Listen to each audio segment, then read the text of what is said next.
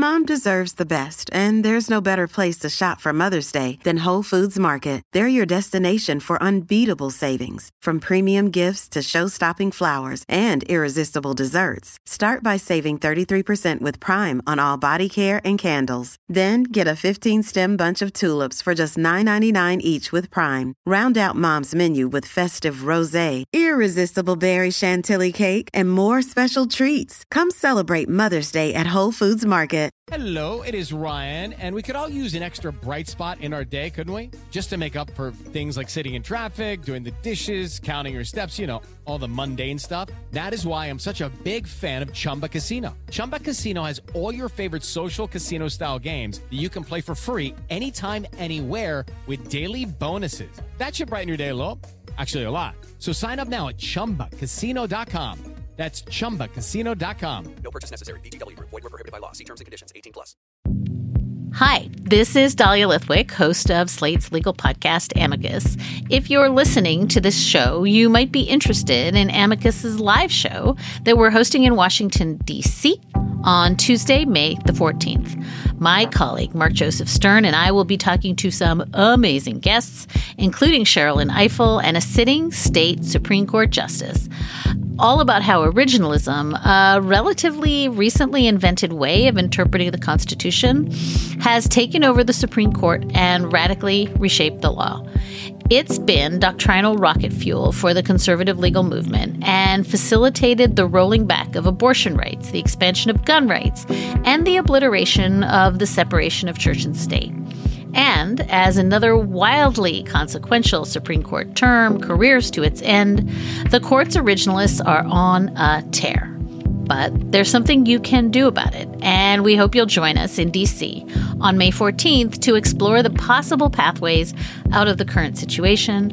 Go to slate.com slash amicus live for tickets. Hang Up and Listen is brought to you by DraftKings. One week fantasy football at DraftKings means every moment could take you closer to a life changing payday. Play when you want and pick a new team every time. Use the code HANGUP to play free for a shot at a million bucks in this week's Millionaire Maker event. Only at DraftKings.com.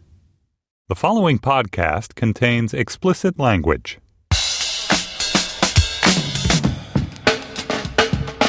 Hi, this is Josh Levin, and this is Slate's sports podcast Hang Up and Listen for the week of September 21st, 2015. On this week's show, we'll be joined by Ken Rosenthal of Fox Sports to talk about what may be the greatest group of rookies in the history of Major League Baseball.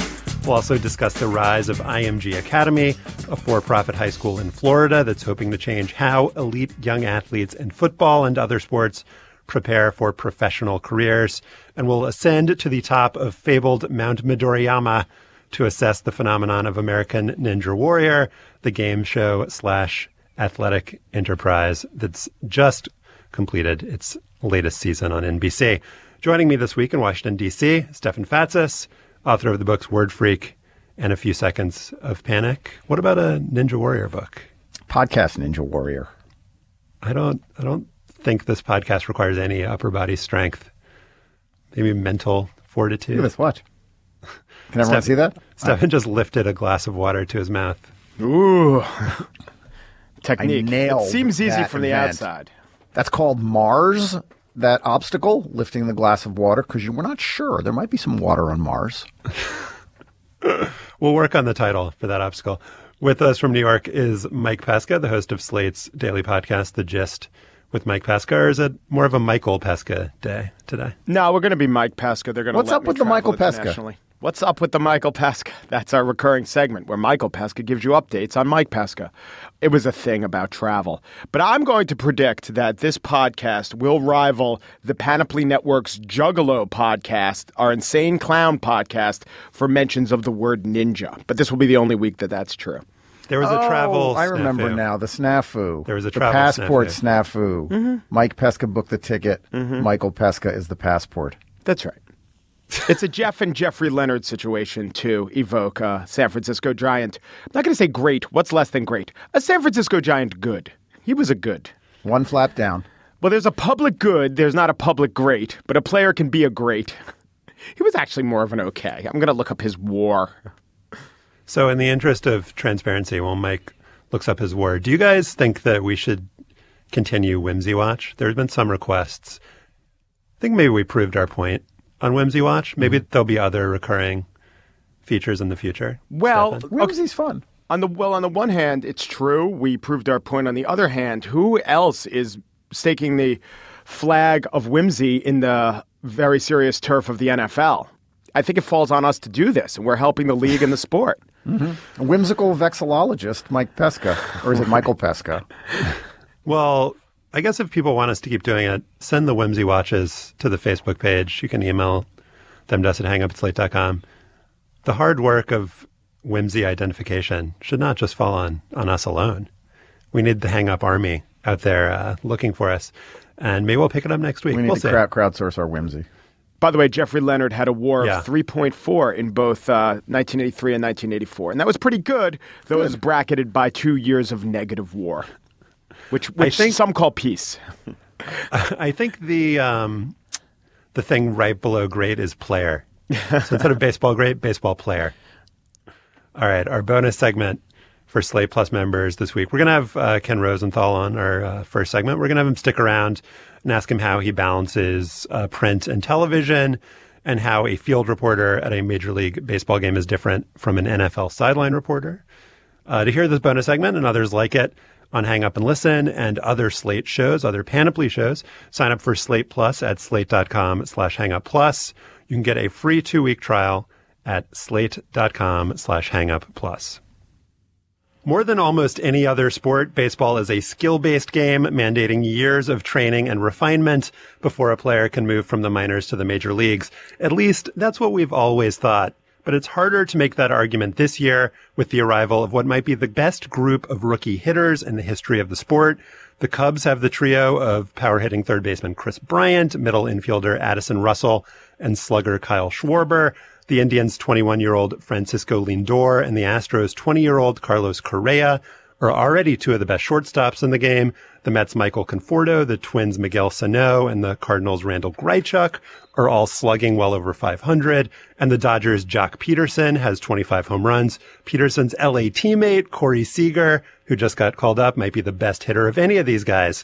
And the rookie pitchers aren't bad either. Syndergaard, Joe Ross, Aaron Nola. If you want to expand the list of young talent to include major leaguers 25 and under, we can throw in Bryce Harper, Mike Trout, Giancarlo Stanton, and Madison Bumgarner. Jose We wa- Altuve. He's small. he is. We wanted to have Ken Rosenthal on, but we just ran out of time because I was listing so many rookies. um, but now joining us to discuss baseball's youth movement is Ken Rosenthal, senior writer for FoxSports.com and a field reporter for MLB on Fox on television and a former daily Pennsylvanian, what do you call it, co-editor? Well, Kenny was sports editor. I was news editor the same year. And yeah, you, you were friends. It's an inspiring story for us all. It's Uh, really a buddy picture waiting to happen. uh, Ken, thanks for joining us.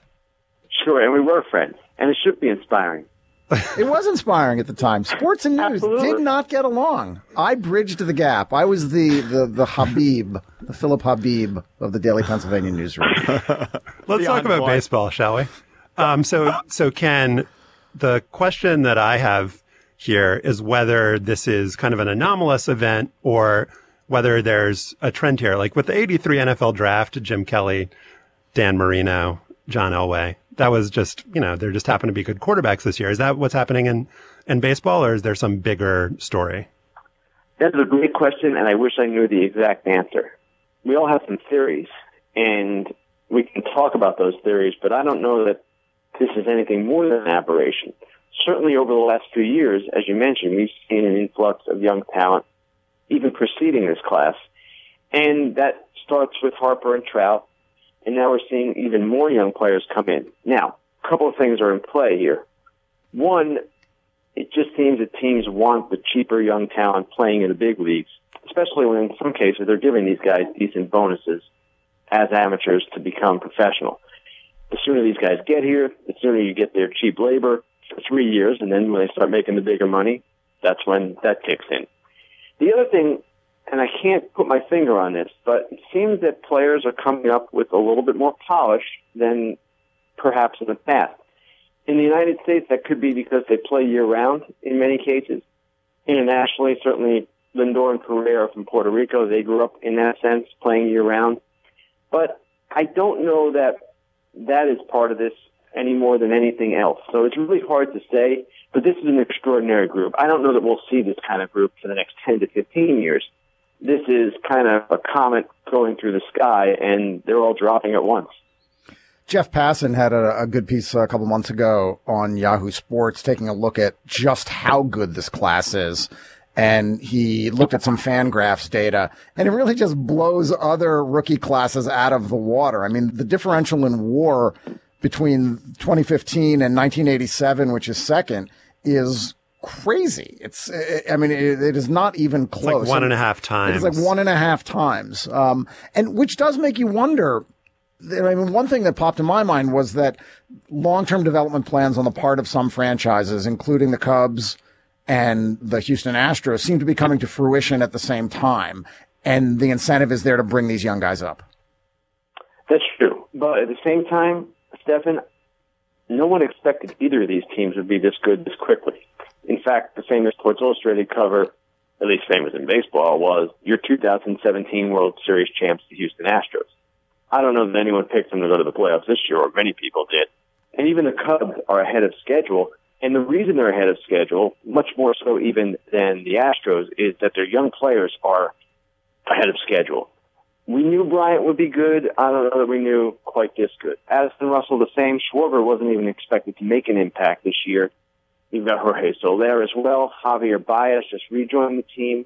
He is a top prospect. He's kind of the forgotten man and he has come on again. So they have definitely taken their plan, used their plan, and put it in place and waited for it to work. But they didn't think it would work this soon. They would tell you that. So again, a lot of this is kind of coincidence.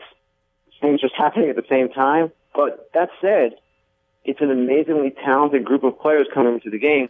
And this is a sport too that it seems fans value this more than in other sports. Fans in baseball really look forward to seeing the prospects. They talk about them as they develop through the minors. a little different in football and basketball when they're in college. They know who they are. But there's always that air of mystery. And this year, one after another has come up and just made a tremendous impact.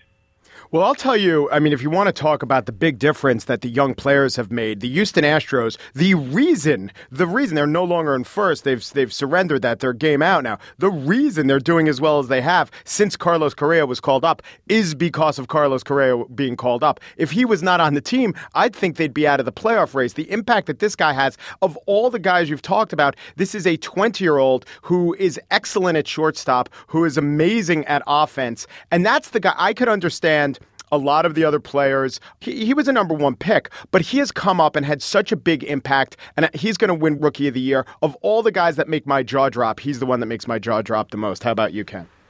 Well, Correa certainly has had a huge impact, but they were off to a good start even before he got there.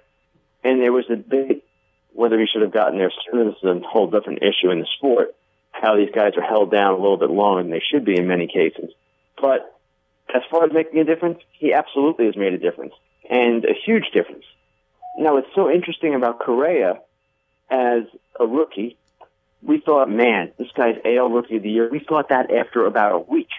Yeah. And yet, Lindor came up around the same time, started more slowly, but has come on crazy in the last two months. Really, since the All Star break, one of the better hitters in the game. And actually a better defensive player, at least according to the metrics, than Correa. So every time you think we're seeing the next best guy or the best guy to come, here comes another one, and Corey Seager qualifies in the same way. Now he's a little bit different than those two, although he does play shortstop. But that's what's been so remarkable about the season in general. That wow, we were so impressed by Bryant and Russell. Here comes Schwarber. We were so impressed by Correa. Here comes Lindor and Sano another one, and then Corey Seager at the end of the line. It's just been really from the perspective of someone looking at this sport who follows it regularly, all fans and media. It's been breathtaking. You mentioned um, the trend of teams keeping guys in the minors for a little bit longer than maybe they should because of service time considerations, because they want to have team control for longer so they don't have to get into free agency. But on the other hand, you know, there's a huge incentive for teams to lean on guys like Correa, Lindor, and the you know dozen other that we mentioned because of the way that the sport is structured financially. Because you do have team control for what's increasingly looking like the prime years of these players, and you can have them on low salaries. Um, so, how has that affected the kind of economics of the game and the decisions that teams make that the guys who are often the best players in the major leagues are making the least. That's just the nature of how the sport works economically. It's a little bit different than some others. And the way it works is, for people who don't know, players between zero and three years of service, their salaries are essentially controlled by the club. They make around the major league minimum of 515000 maybe slightly above for those three years. Then arbitration starts for the following three years. Salaries incrementally go up and dramatically. And then free agency. Now, what we're seeing in some of these cases, Bryant is one in particular, Correa is another. Teams refuse to start the clocks, their service time clock, until they have an extra year of control. In Bryant's case, Cubs wanted an extra year of control so they'd have him for seven instead of six. They had to wait a couple of weeks. In Correa's case, they waited longer, the Astros did, to prevent him from getting an extra year of arbitration. This is the way it works.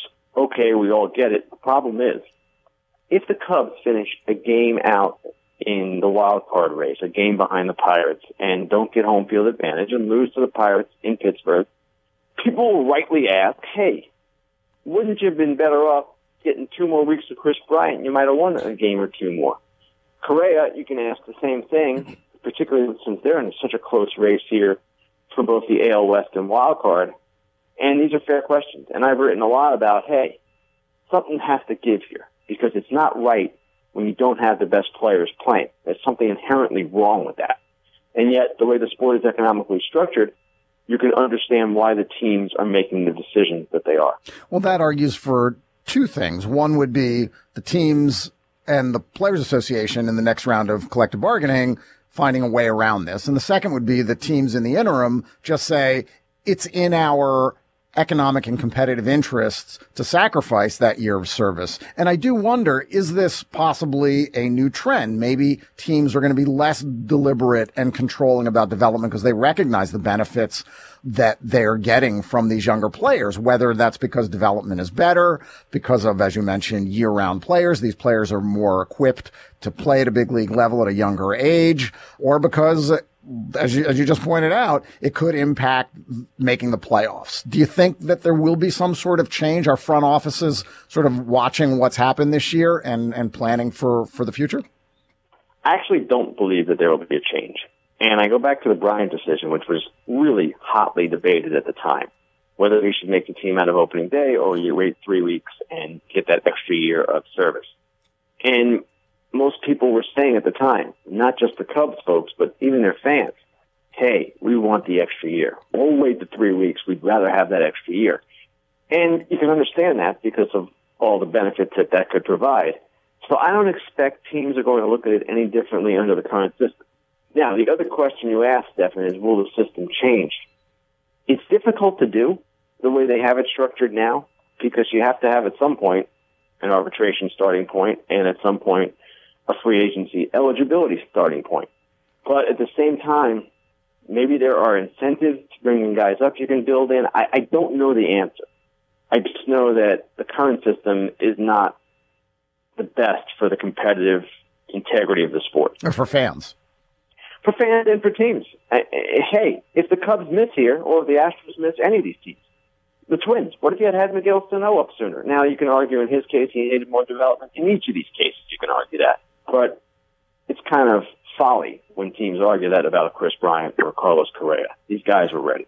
It was, yes, it's sometimes clear, but it's so different from the other sports. You know, in football, obviously, every football game is 10 times as important as a baseball game, and there'd be no point to, there's no development system putting a guy on a taxi squad. In basketball, just because of the longer system and the fact that they have the development league. But in baseball, every once in a while, it's clear that a guy's ready to go. But then sometimes guys prove it at double A, prove it at triple A, and you have to move him up. And I don't know that that's a bad thing. On the one hand, I was thinking if there was a way to craft the free agent eligibility system so it coincides not with some random arbitrary date six weeks into the season, but so it coincides with the actual start of the year, that might be a good thing. On the other hand, just the actual you know, realities of baseball make it so different from other sports. Well, that's true. There's no question it's different. And that's what kind of makes it, this all special, too, because I agree. Football is different. Basketball is different. Hockey is more similar, but most people in the United States aren't that familiar with their system anyway. And again, as we go forward with this wave of young players and perhaps future waves of young players, perhaps they will consider a change of some kind. But the union is the most powerful union in sports and arguably the most powerful labor union remaining in this world. And they won't budge easily about arbitration or free agency. So I just don't know if I see a realistic change in the offer. Okay, before we, we finish up, one point I want to make and then one question for Ken. The point is, you know, we had Jeff Passan on talk about Tommy John surgery, and he made the point about year round baseball maybe being the cause of all these arm injuries for pitchers. It would be interesting if it's the cause of arm injuries for pitchers and also the cause for hitters becoming, um, you know, so good at such a young age. It's an interesting trade off there. The question is, you know, I kind of presented in the intro these players as a sort of undifferentiated mass of greatness. I was wondering, Ken, if you could just pick one or two of these guys. Bryce Harper, I think we can probably all agree, is kind of a transcendent star that people are going to know who aren't just baseball fans, you know, not similar to Derek Jeter in comportment, but similar to him perhaps in fame. I was wondering if you could just identify one or two of these new players that people might not know and are there any, for external reasons beyond their play, that you think any of these guys will just become stars, famous names? I would say Correa. And one thing I failed to mention is besides being polished players, a lot of these guys come up and they're polished with how they deal with teammates, how they deal with media. They're mature beyond their years. Correa is that. He reminds me, and I know people are going to question this as comparison, but when Alex Rodriguez came up, Alex was very polished, very good with media, and really came off well, spoke well. Correa is the same kind of guy, and he can be that transcendent figure if he continues on this path. Seager is a guy that I don't know is as magnetic a figure, but could be a good enough player in the market of Los Angeles, which becomes that type of player too almost a Buster Posey type. Not maybe as quiet as Buster or reserved, but that type of guy. Those two stand out. Lindor brings a special energy, and he's a joy to watch. But I would say Correa would be the number one, and Bryant. Bryant too. He has a way about him. When you see him interviewed, it's a dream come true to hear what he's saying. The, the humility is there. Everything is there that you would want to hear from a young player. He's respectful to the players in the past, respectful to his teammates. He really is kind of a model. So I would expect him playing in Chicago as well to become a major transcendent type star. You just listed a bunch of guys there. So the, the, future is bright. just proven. Could qualify. All right. Well, Ken, you know, it's a shame you've never ascended to the heights that you had as the sports editor of the Daily Pennsylvania and Still one of the top baseball media guys out there. Maybe one day you'll uh, get back to the Daily Pennsylvanian heights. Um, thank you so much for being with us. Thank you. I didn't want to ascend anything beyond sports editor of the Daily Pennsylvania at the time. I, we I was to, perfectly fine. It was the best job we ever had, Kenny. That's exactly right. Ken Rosenthal is a senior writer for FoxSports.com and a field reporter for MLB on Fox.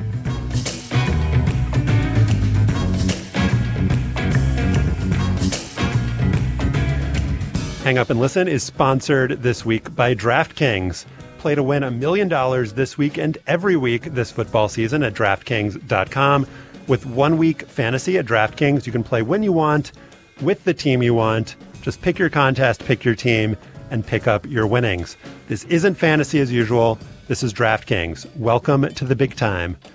Hurry to DraftKings.com now and use promo code HANGUP to play for free for a shot at $1 million and this week's Millionaire Maker event. Enter Hang Up for free entry now only at DraftKings.com. That's DraftKings.com.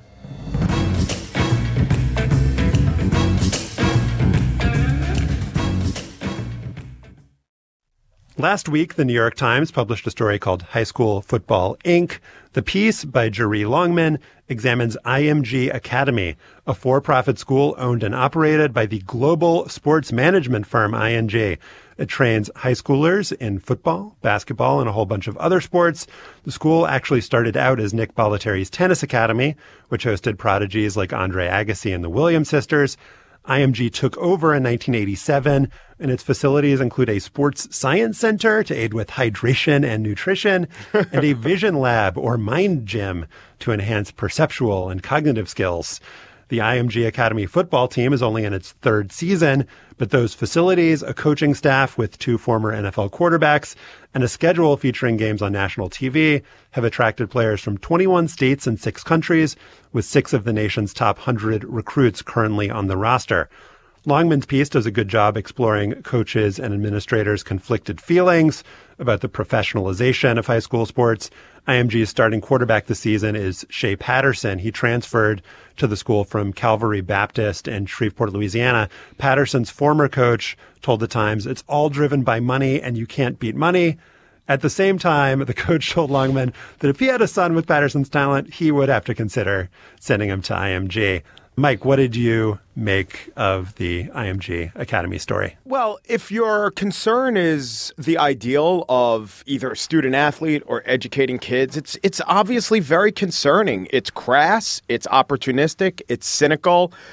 But if you want to compare it not to the ideal or not to some imagined place that probably hasn't existed in America for 40 years, but if you want to compare it to where other top top players are how they're going to be educated even schools like you know don bosco prep or lasalle academy i think that it is still troubling but a bit more a bit more comprehensible and you know it's just the inevitable outgrowth of our societal priorities i do want to say that I like Rick Scott's decision more than I've ever liked Rick Scott's decision. The governor of Florida vetoed two million in state funding for this academy, and I can't believe that a state would even fund it to any extent. That's the worst part of all. Well, here's what I would say in response to that, Mike. That it we're, it's not clear that IMG is a terrible place to go to school. Well, they do I have think you to- hydration. I mean, many other hydration. places just have are- water fountains or You are bubblers. well fed. You are well fed. The cafeteria, no lines. It's awesome. Um, I mean, A, it's not clear that it's a terrible place to, to, to go to school. B, I think we need to put in some historical context. I mean, IMG Academy started as the Nick Bollettieri Tennis Academy, right? And the idea there was that in a sport like tennis, where you're not playing high school on your high school team, you're playing outside of that. Typically, training begins at a much younger age. In order to become a professional, you need to be ready to go by the time you're 16 or 17 it was, you know, sure there were eyebrows raised at this, but in the end, it's become a, an accepted practical approach toward individual sports training. And it's transmogrified into being acceptable for a sport like soccer, where other countries are taking their best athletes and gathering them at club run academies and schools and developing them into professional players and national team players. So this is just the inevitable outgrowth of that, isn't it? That it's a society where we want some portion of our talented young athletes to get the best opportunities to turn professional, whether parents are rational deciders about who is able or worthy of that sort of training and attention is an open question because with IMG, if you can afford the $70,000 and your kid is pretty good, you probably can go there.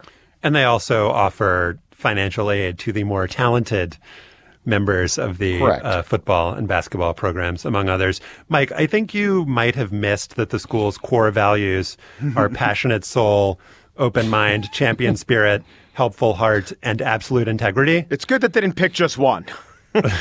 Also, that they didn't pick, you know, getting ready to go to college. So I didn't hear calculus on that list. there is kind of an admirable transparency here. And we've complained ad nauseum on this show about how, you know, higher education has kind of been changed and transmuted into this system that it never should have been, where high level sports are melded with it in this way that just seems wrong. And the thing that kind of sticks out to me, Stefan, you mentioned soccer, tennis, also kind of Olympic sports, the sports where the world kicks our ass. We kind of envy the European model or maybe the even the Chinese state run model. We're like, we need to get these kids in at like age 10 and just drill, you know, soccer, gymnastics. It's not, it's not almost or- that we envy it. It's that we don't have the resources to match it because of the way those systems are run. But it's in those sports where I think America doesn't do as well as we perceive it should. That we sort of think these sports academies, maybe there's a place for them. But when it's something like football and basketball where the U.S.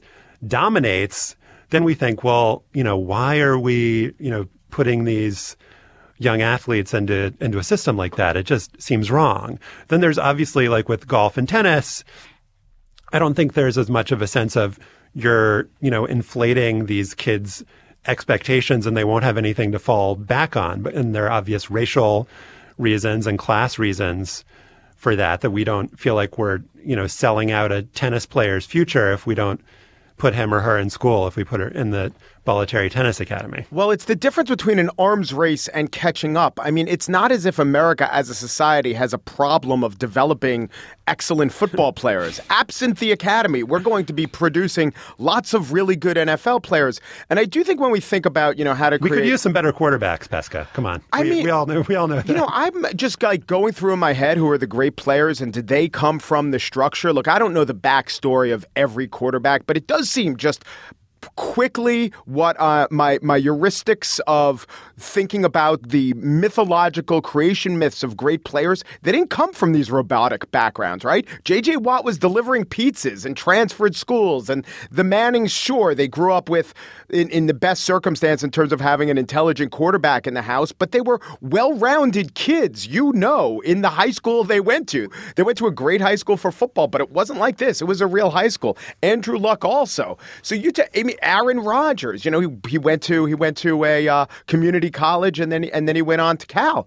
It seems like this is something you could sell to a parent and trick a bunch of parents who will pay the seventy thousand and subsidize it by poaching a couple of the great players. But it doesn't seem like it's serving the kid. And the other thing I would say is when we talk about catching up in soccer or tennis or whatever, yeah, that's the best way to get our kids better at sports. But I don't think it's the best way to get them better at as people. I don't think a tennis academy develops anyone as a person. And I think Andre Agassi would agree, which is why, you know, he, with his mm-hmm. money and his effort, he founded an alternative to that lifestyle. So it's bad for kids. I don't even know if it's good for NFL players.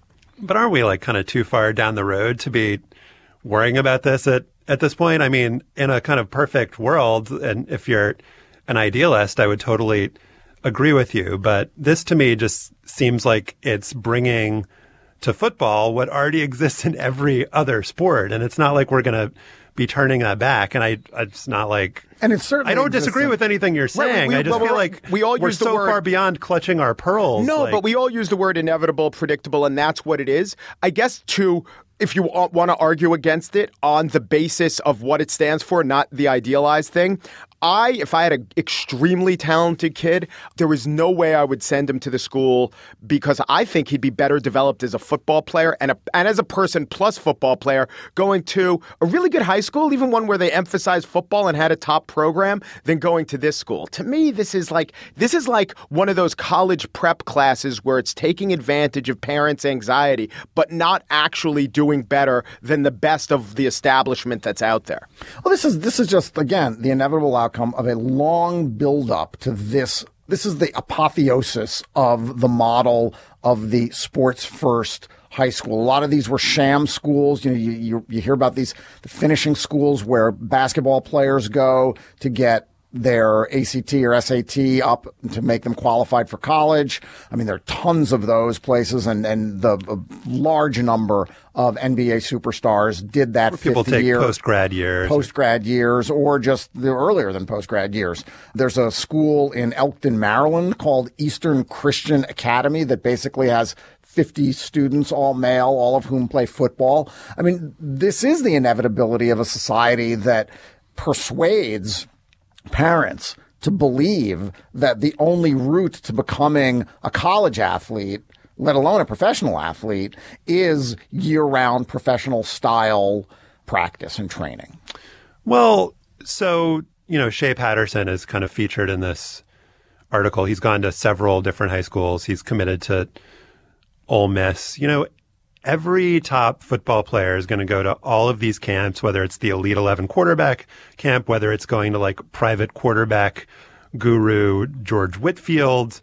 And there are problems with just going to, you know, what you typify, Mike, as just like a regular high school with a good football program. You know, we've read so many stories over the year of how those programs, you know, become kind of perversions of a normal high school, how kids can just get passed through and there's no interest in academics and it's just kind of a sham. That's why I say there's kind of admirable transparency mm-hmm. here and you kind of know what you're getting. Maybe, like Stefan said, the parent of, you know, a kid who's maybe not as good, maybe they're being sold on something. But with all the different recruiting services and ranking services, I think that you have to be diluted. You know, if you're a top 100 or 200 or 300 kid, you know that your kid is very good. And so I can understand the appeal of a school like this where as opposed to just like a, re- a regular high school, you know what you're getting. I assume that they're correct that they have to actually go to class. And who knows how rigorous it is, but who knows how rigorous the class is for any top football player at any school. Well, the, the thing that's missing here, of course, is competition because when you aggregate top 100 football players, there's nobody to play. Even they're they're blowing Practice. out they're blowing Practice. out the, the you know the best teams, the teams that show up on ESPN to play each other in these arranged games for money. Yeah, I think that it is true that the that there are horror stories everywhere. But I think in general, the actual lived experience, which isn't going to be reported on, is a range. But you're quite likely, if you're going to a middle class, a lower middle class high school, and you're and it's a great football team, and you're a great football player, you're quite likely to get a real education. And I don't know that a real education is being gotten here. I mean, there are a few categories of kids who are going to this school. There is the parent who pays seventy thousand dollars. That I think is insane, and that parent probably is able to send his kid to a really affluent public high school, and they might not have a football team. But if they're a great player, it is an affluent school like the school that Matthew Stafford went to. What's that, Highland Park, where uh, Kershaw was his lineman, or Westlake High School in uh, outside of Austin, where Drew Brees and Nick Foles went to. I mean, these are great affluent schools that are also great academic schools. If you're a middle class kid, I think it's likely, sure, you might get passed along in classes, but you know, if you're the kind of parent who really does want that from the education, you wouldn't let that happen to the kid. I don't know. I think it seems like What if you go to like a super shitty school? then would you then would you go to yeah, but then I- you're not. I mean, then you're not in the seventy thousand dollars. Yes, for that. No, kid, they get they get full financial aid. I mean, very Yeah, if you're one of those few kids, of the top sure. players in the if in the some- country. In general, rule of thumb: if someone's offering your child a chance to go to a school that's academically superior for free, I take it. The perversion here to me is that is the belief that there is always a better, more sophisticated, more important, more necessary way to train a 14 or 15 or 16 or 17 year old athlete.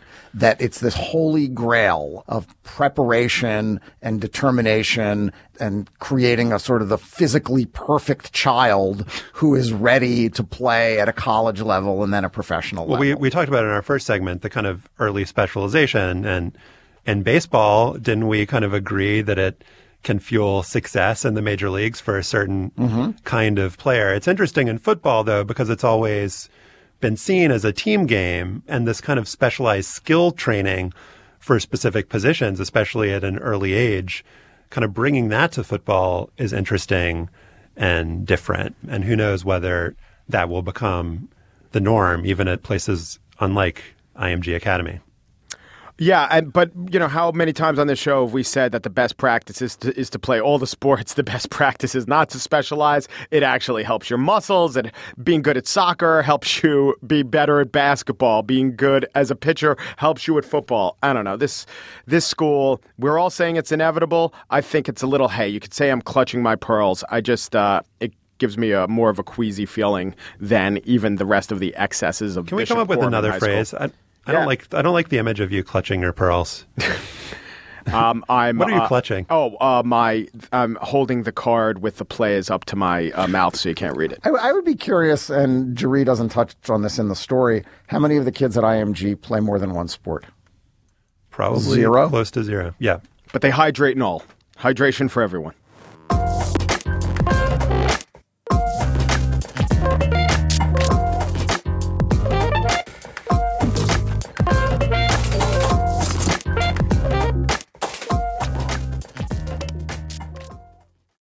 Last week on NBC, the show American Ninja Warrior ended with a pair of firsts for the series. The first two competitors ever to achieve total victory. I love that phrase. Climbing a 75 foot rope in less than 30 seconds and pressing a red buzzer at the top of Mount Midoriyama, aka a set built outdoors on the Las Vegas Strip.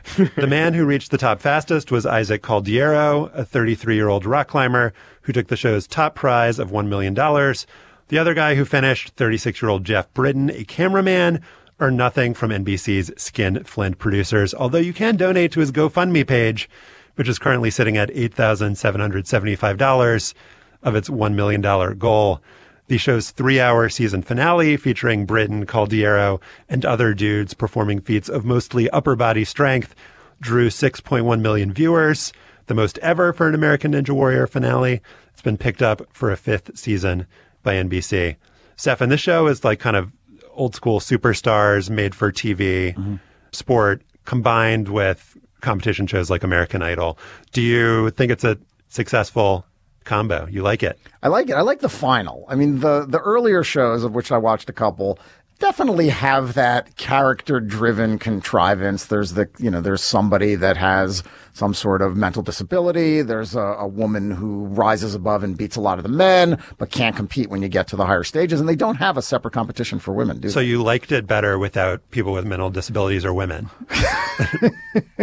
Once you get to the not finale, nice, Josh. That's not. that's fair. not what. Come no, on, pull the was- trigger. Tra- I think Say it, you know what, what I'm trying to say is that you're it sure does trans it, it does transform from a more typical reality program where the cast is really scripted and carefully arranged to a competition among these completely, you know, some of them anyway. And and in the earlier shows, there's always like a fat guy and there's a guy that's overcome something. Um, but there's a real there's it transforms into something that's really about these guys that look like sculpted athletes. I mean, the Caldiero is just just your it's your more a sports prototypical show than a reality It show. becomes more of a sports show than a reality show. Yeah, agree. So as I was watching this, my girlfriend just kept saying over and over, "How is this different from Gladiators?" and after a while, I, I made this observation: Well, there are no gladiators, but it really is a lot like Gladiators. Zap, Gemini, Lace, Nitro, Bronco. I believe Bronco was from later episodes, but Gladiators was good. Gladiators is fun to watch. I guess That's it's way like different. There, there, there are no people hitting each other with sticks. It's just man against the course. it's man against course, man against Mount Magauchi. What's it called? What's the mount? Midoriyama. Midoriyama. Mount Midoriyama, which is like, oh my God, I can't believe they built a fake edifice in Las Vegas. Okay, that's actually in keeping with the town.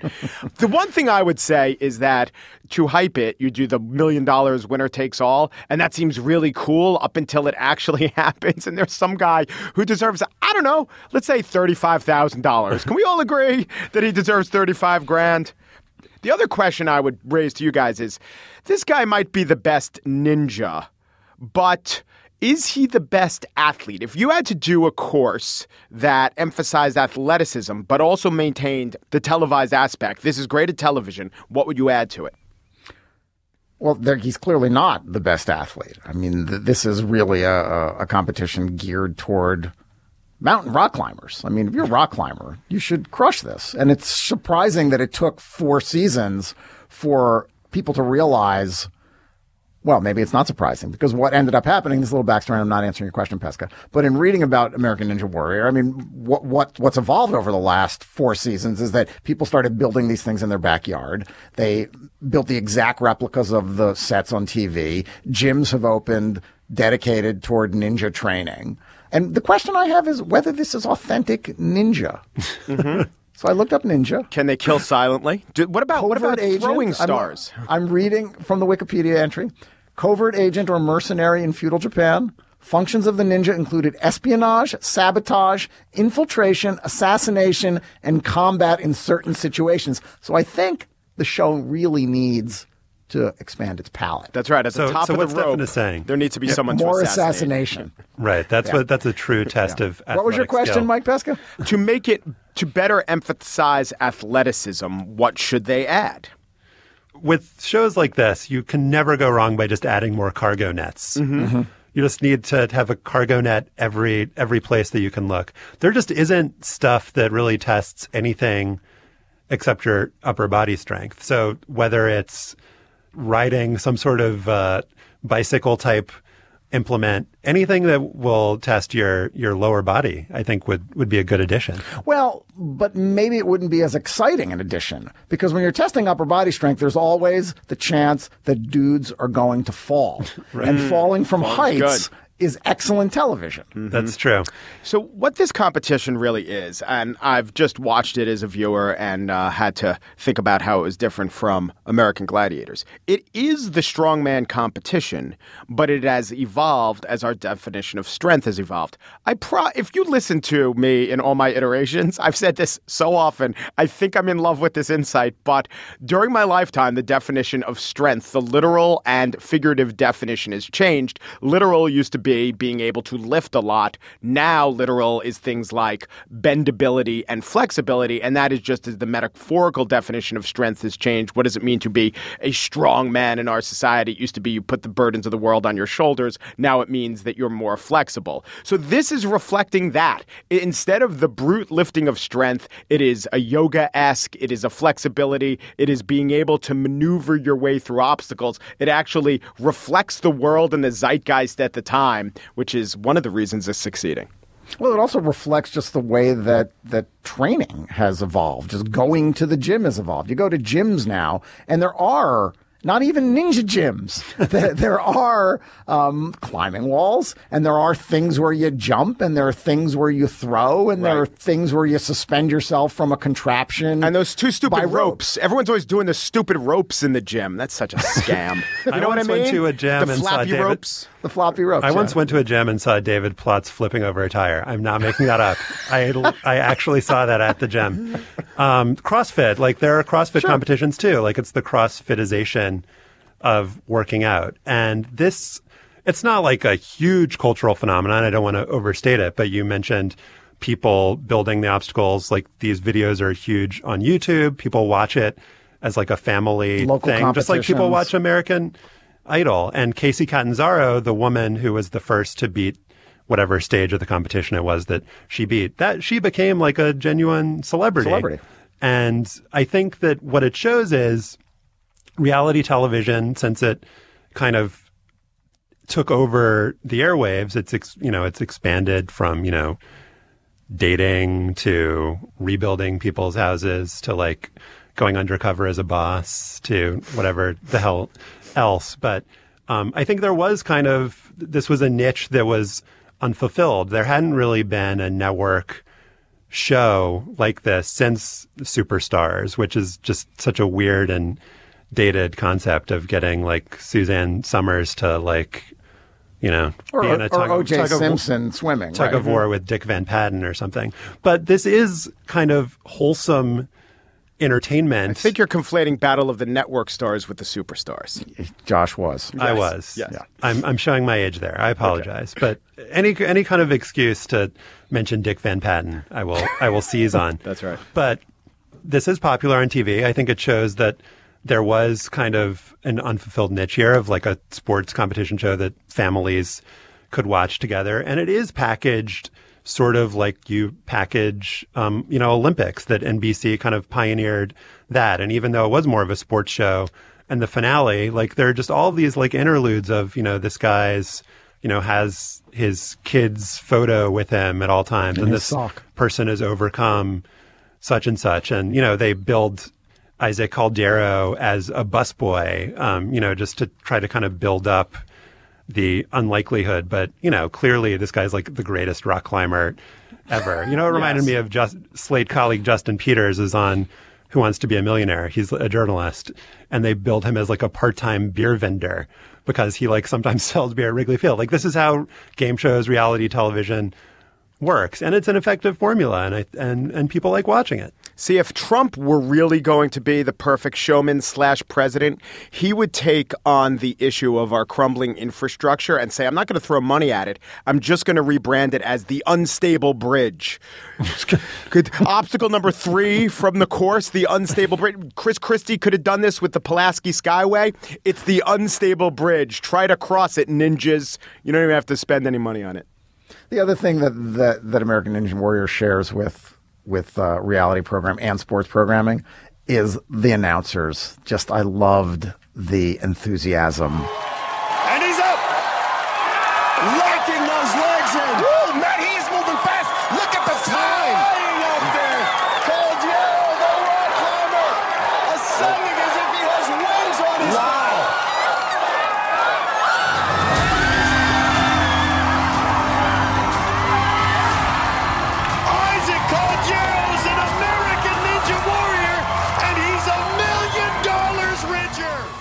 You get off that butterfly wall, you make that transition to the rope, you save yourself time in the end. It is so serious. And I guess you have to treat it seriously, but there is that unintentional humor in in, in The, fu- the funny thing is that you know the the way that I think it's successful, or one, you know, one of the other reasons is that it's you know quote unquote regular people, just like on right.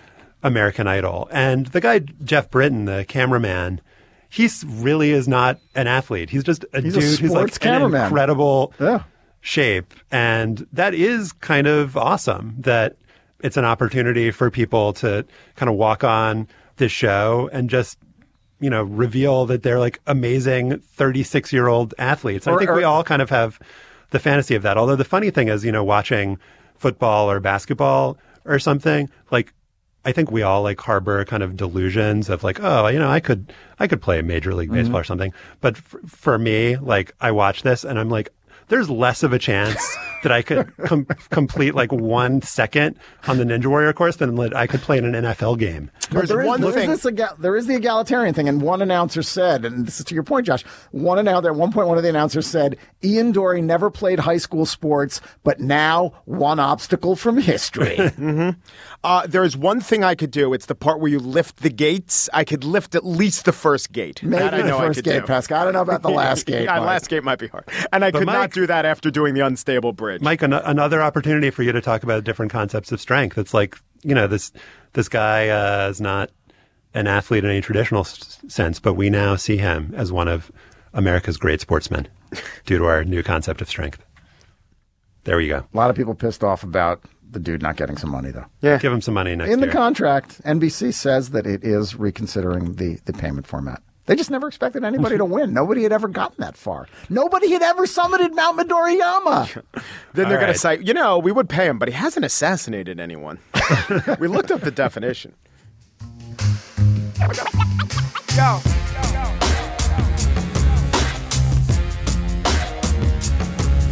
Yo.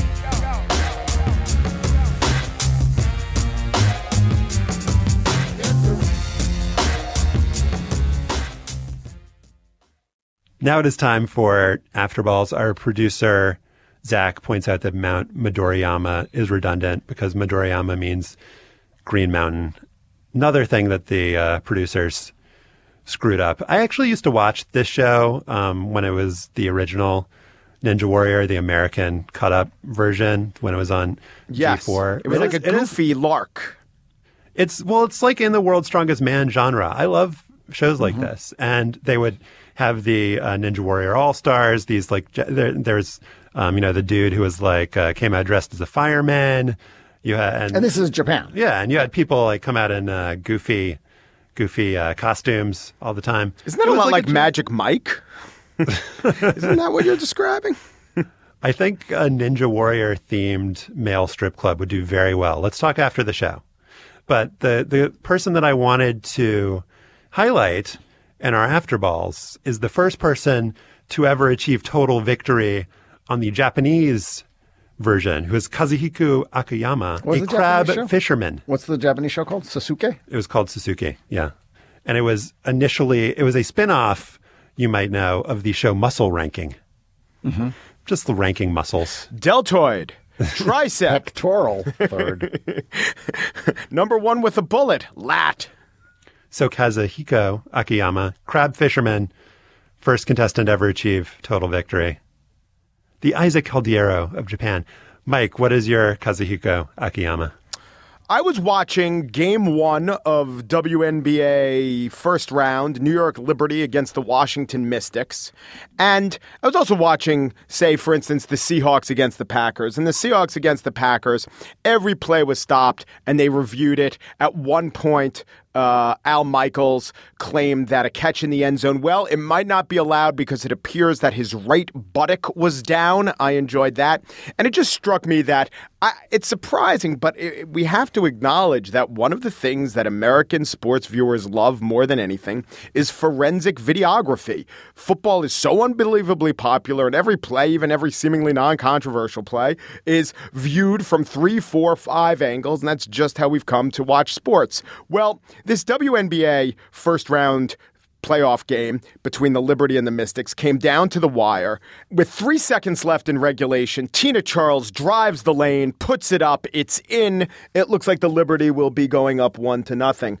But there is some sort of confusion, there is some sort of kerfuffle. Did she get the shot off? So at this point, in any game that we've ever seen, we'd see 16 to 43 angles of if she got the shot off. But in this NBA game, and I don't know if there was just only two people in the truck. I don't know if they fell asleep. Here's what we got to see we got to see a view from across the court of the three officials looking at a TV of the replay that we desperately wanted to see. Then we saw a cutaway of Bill Laimbeer, WNBA Coach of the Year, looking confused. Then we went back to the officials, and at no point did we actually see the replay to see if she got the shot off. Then it was ruled that she did not get the shot off. And this is just a violation of the compact we have made with television sports. And then they show the replay, and indeed it shows she doesn't get the shot off. Same thing happens. Critical play in overtime. Liberty up again. There's a tie up. Who has the ball? We see that it's ruled a jump ball on the floor,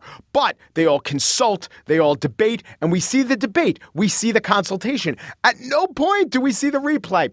About 50 seconds in, which doesn't seem terrible, but I'm a North American sports viewer. It's terrible. We see a replay, but it's from a bad angle. So I guess we got to live with the fact that it's a jump ball. Anyway, the Mystics go on to win the game. The series has since been tied. But I do have to think that if the WNBA wants to get much more popular, they have these exciting games and the television production is just wanting. They just, for no reason, no fault of the players, no fault of effort, no fault of anyone except television production, it's just lacking and unappealing given what we've come to expect for, as a North American sports viewer.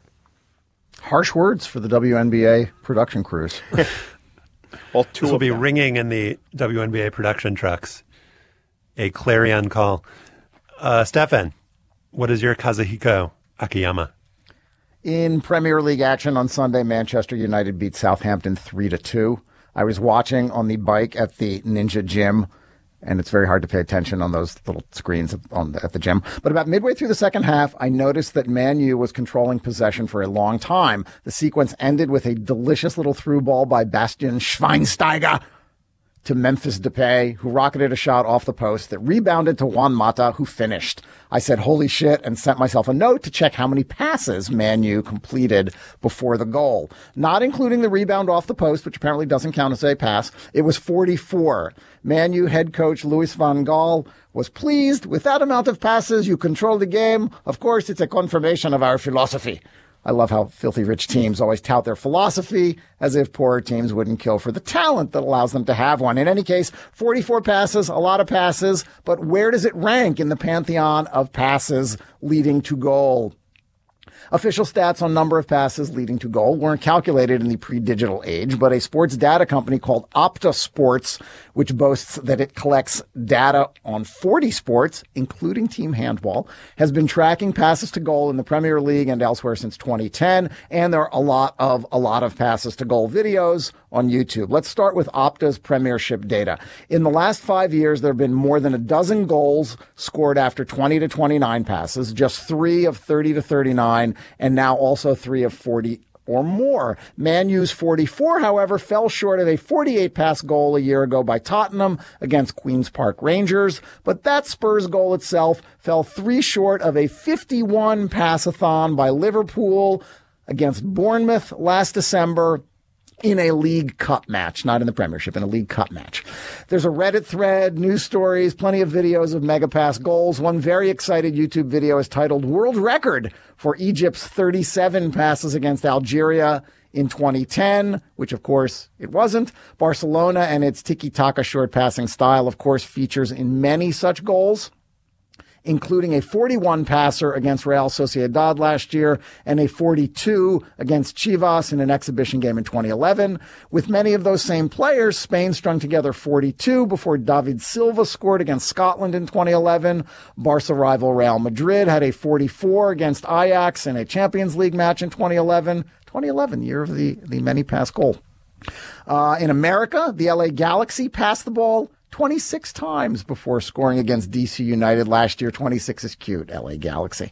To be clear, the number of passes isn't what matters. It's the artistry and build up toward the goal. The pass heavy goals that get love are the ones that seem to be the product of deliberate intent from the outset. Maybe a few back and forth taps between defenders or a couple of resets toward the back, but always with an apparent build up in mind. The ones in which every player touches the ball also get raves and the ones that happen on the big stage. In that category, you got to go with two.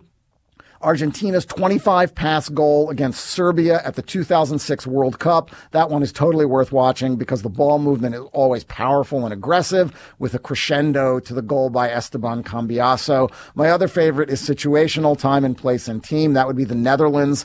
Only 16 passes, but from the kickoff to a takedown of Johan Cruyff in the box and a penalty by Johan Neeskens to start the 1974 World Cup final against West Germany. Total football at its finest. Sadly, the Dutch lost two to one. Final thought: How many passes usually re- result in a goal? There have been plenty of studies, starting with the landmark 1968 paper "Skill and Chance in Association Football" by C. Reep and B. Benjamin in the Journal of the Royal Statistical Society, which found that 80% of goals were scored after three or fewer passes. Studies of the 1990 and 94 World Cups found around 80% of goals scored after four or fewer passes, but a count from the 2012 Euros was 62% of goals after four or fewer passes and 20% of eight or more. Conclusion, style of football, today, modern, more passing. Sometimes it leads to goals. Sometimes it doesn't. Josh, what's your Kazuhiko Akiyama? So there are probably long odds that I would be the first Hangout panelist to talk about the new extra point and an after ball. Mm. Zero chance. Zero chance. But hey, sometimes the long shot comes in. Wow. So we're at 94% so far this season. There have been uh, nine missed extra points. Uh, that's a 33 yard distance. Uh, yes, it is. God damn it! In the NFL this year, they moved it back. If you haven't been listening to the show or haven't been watching any NFL games. So that's nine extra points missed compared to eight all of last season, um, 94% success rate. Steelers coach uh, Mike Tomlin against the 49ers changed uh, his strategy, known as kind of a conservative dude. Um, but they went for two in the first half of their game. It was the first time since 1998 that a two point conversion had been scored in the first half of an NFL game. Indianapolis Colts did it. Um, so the interesting thing, if you're interested in uh, football strategy and analytics, is how does this change the calculus of whether to go for two? It's obviously already changed it with um, a coach like Mike Tomlin going for it in the first half. So before, if you wanted to think it through, expected value of an extra point, pretty close to one. You're going to make it 98 or 99% of the time. So 0.98 points per extra point there's a lot of different numbers you can look at as far as two point proficiency. Last year, it was uh, 47.5% conversions, 27 of 56. Um, there are other numbers you can look at that's between 94 and 2012 that I've seen cited, where it's around 45% of two pointers got converted in the NFL. Brian Burke, who we've had on uh, the show before, or maybe we haven't had him on the show before. Anyway, he's a guy who exists in the world, and you should follow and read. Um, he uh, looked at this, and between 2000 and 2009, he had the number at around 48%. That's if you take out like botched snaps and you know, just bad stuff in the data. So it's somewhere or between 45 to 50%. And so it's basically a break even proposition. Expected value, if it's 50%, is one point per two point conversion. If it's 45%, it's, you know, 0.9. And then if you adjust it based on whether you have a good o- offense, based on whether the other team has a good defense, it's, there's not really one right answer. But I wrote about this a couple years ago. There is one case where it always makes sense to go for two, where coaches haven't seemed to realize it yet. They always will go for two if you're down by eight or if you're, you know, down by 11 to get within a field goal. There's, you know, there's a card and they'll always make the quote unquote right decision in those cases. But the, the interesting one where they haven't figured it out yet is if you're down by 14, very close to the end of the game and you need two touchdowns. So, you know, coming down to the end of the fourth quarter, you're down 14, score a touchdown. Coaches will reflexively just go for one. Oh, you got to get within seven. If you score another touchdown, you'll, you know, kick another extra point. You'll go to overtime. And this is a fallacy that you see come up a lot in the NFL. You see if a team is down by three, instead of playing for the win, they'll play for the tying field goal to go for overtime. Coaches see going to overtime as victory, when in fact it's only half a victory. You only have a 50% chance to win. And what's that And other so, half, Josh? Uh, you'll lose. Yes. Important to note. It's not total victory. It's half a victory Total victories never happened in the NFL. where you've won and also the entire other team died Yeah. uh, on the team on the on the field. So here's the rationale behind going for two in that situation. You are down by 14, you get it to 8. If you go for two, you make it, you're down 6, then you score another touchdown, kick extra point, you win the game. If you miss it, you still have a chance to tie and get it into overtime. If you're down 8, score the other touchdown, go for two, make it. And I ran a piece on this. I wrote it a couple years ago and using some assumptions about, you know, two point conversions being made 48% of the times, extra points being made 100% of the time.